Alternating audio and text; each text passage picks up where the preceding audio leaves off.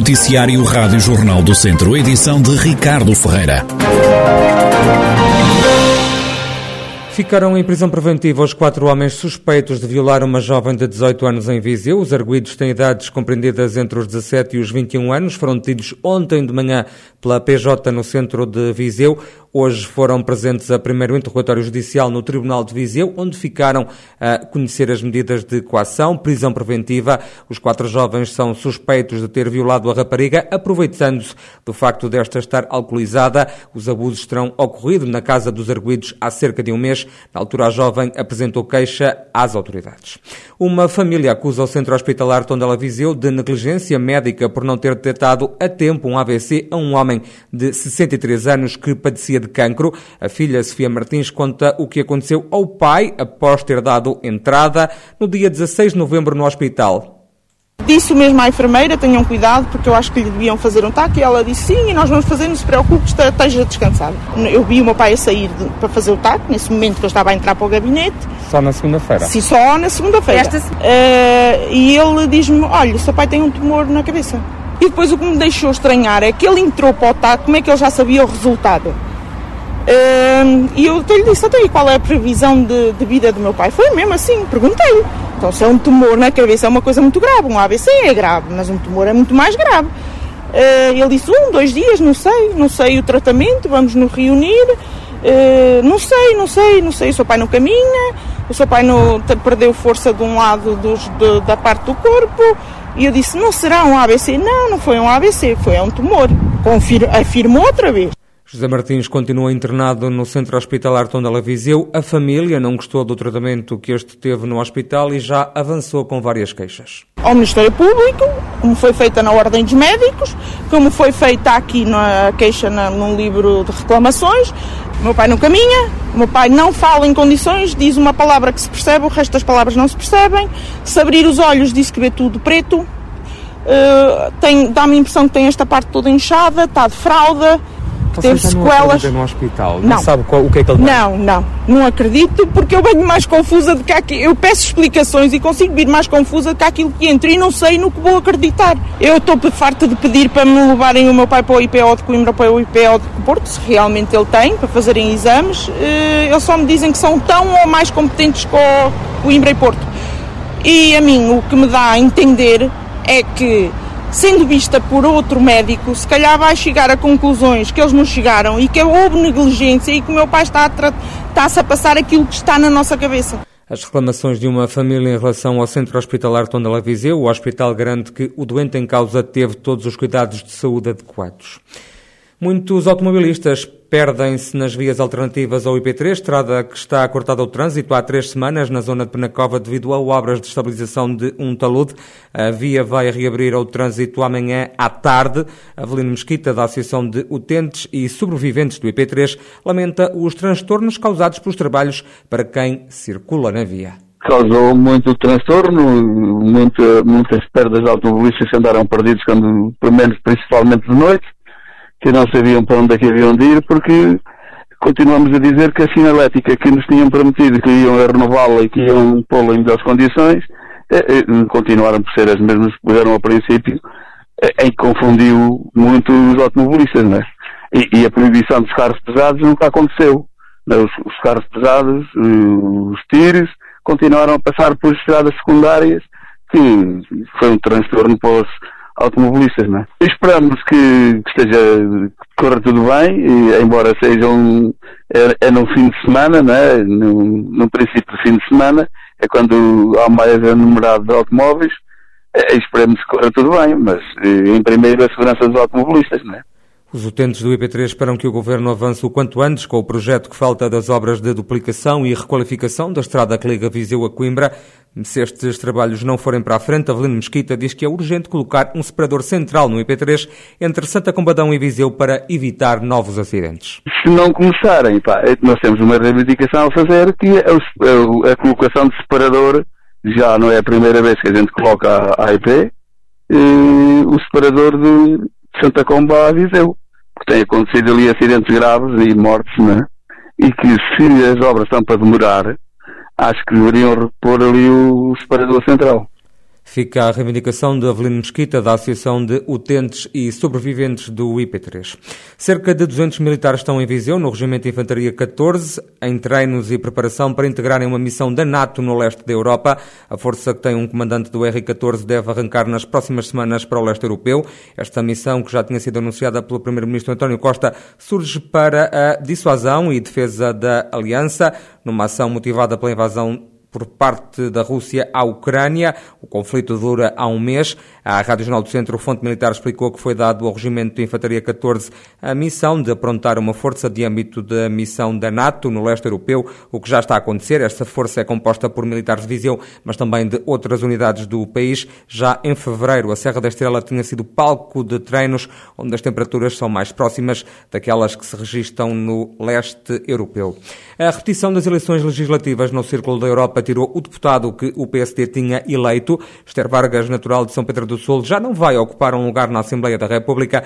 Os dois novos deputados pelo Círculo da Europa foram eleitos pelo Partido Socialista.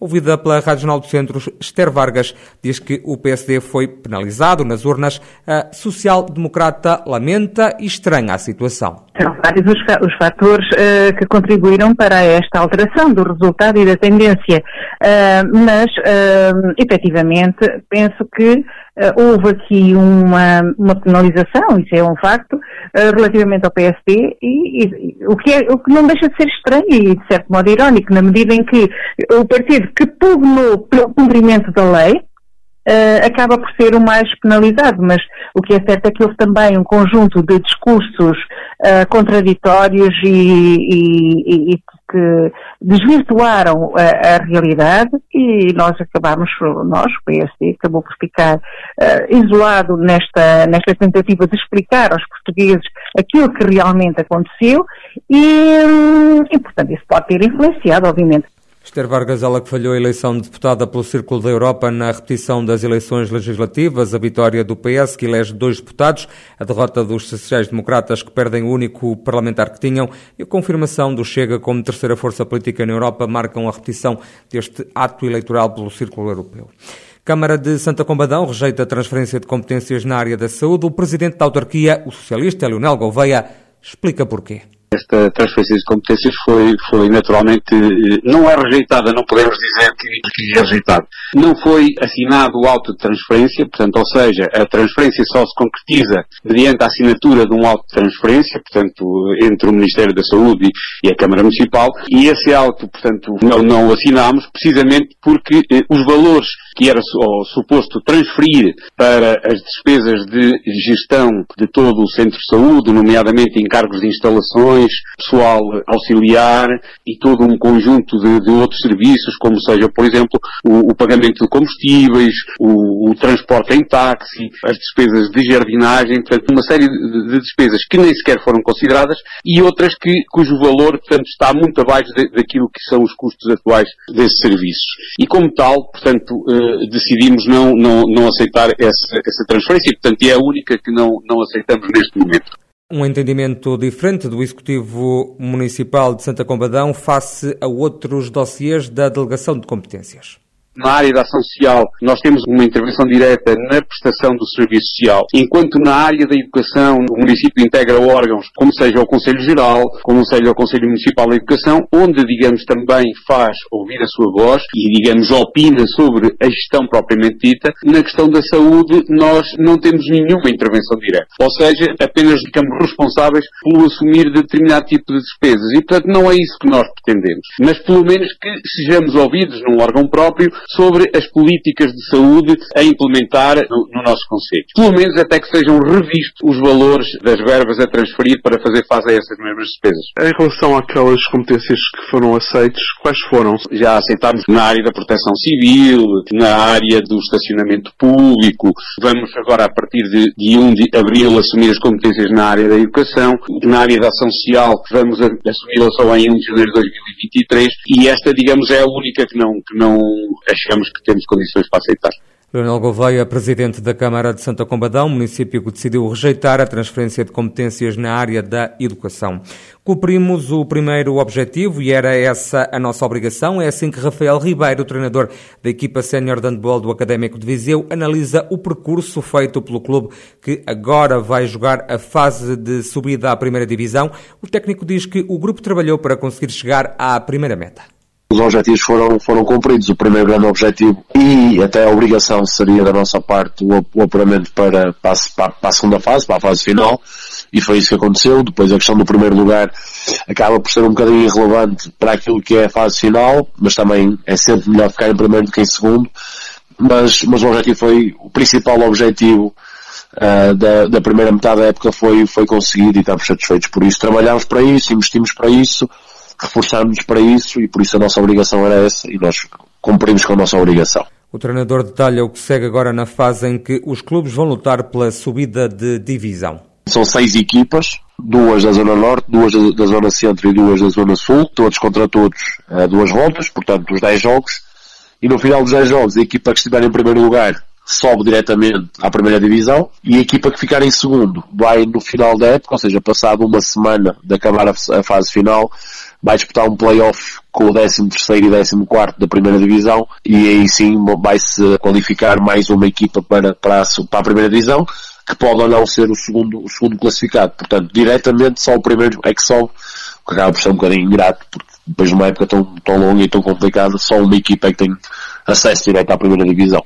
Rafael Ribeiro, treinador da equipa de handball do Académico de Viseu, que vai agora lutar pela fase de subida à primeira divisão da modalidade. E dias depois de ter ficado mais próximo do líder do campeonato, o treinador do Rezende admite que o Mortágua está justamente no primeiro lugar da fase de campeão da divisão de honra da Associação de Futebol de Viseu. Paulo Amor refere que a equipa que só tem uma derrota até agora merece estar no comando do campeonato. Declaradamente, eu penso que sim. Eu já referi isso quando foi o, o jogo, o jogo Rezende Mortágua. Um excelente jogo. Mortágua ganhou. Dei os parabéns ao Rui. Foi um grande jogo. Poderia ter caído para o nosso lado. De qualquer forma, foram eficazes. Uma boa equipa com uma variedade de jogo e de sistemas muito agradável e até esta altura a equipa mais competente. Uma equipa que até esta altura, durante todo este campeonato, só tem uma derrota para mim é, até esta altura, a melhor equipa. Vamos ver se continua daqui até ao fim. Paulo Amor, falei também num campeonato muito equilibrado. O técnico do Rezende lamenta os pontos perdidos em casa e afirma que a sua equipa está a superar todas as expectativas.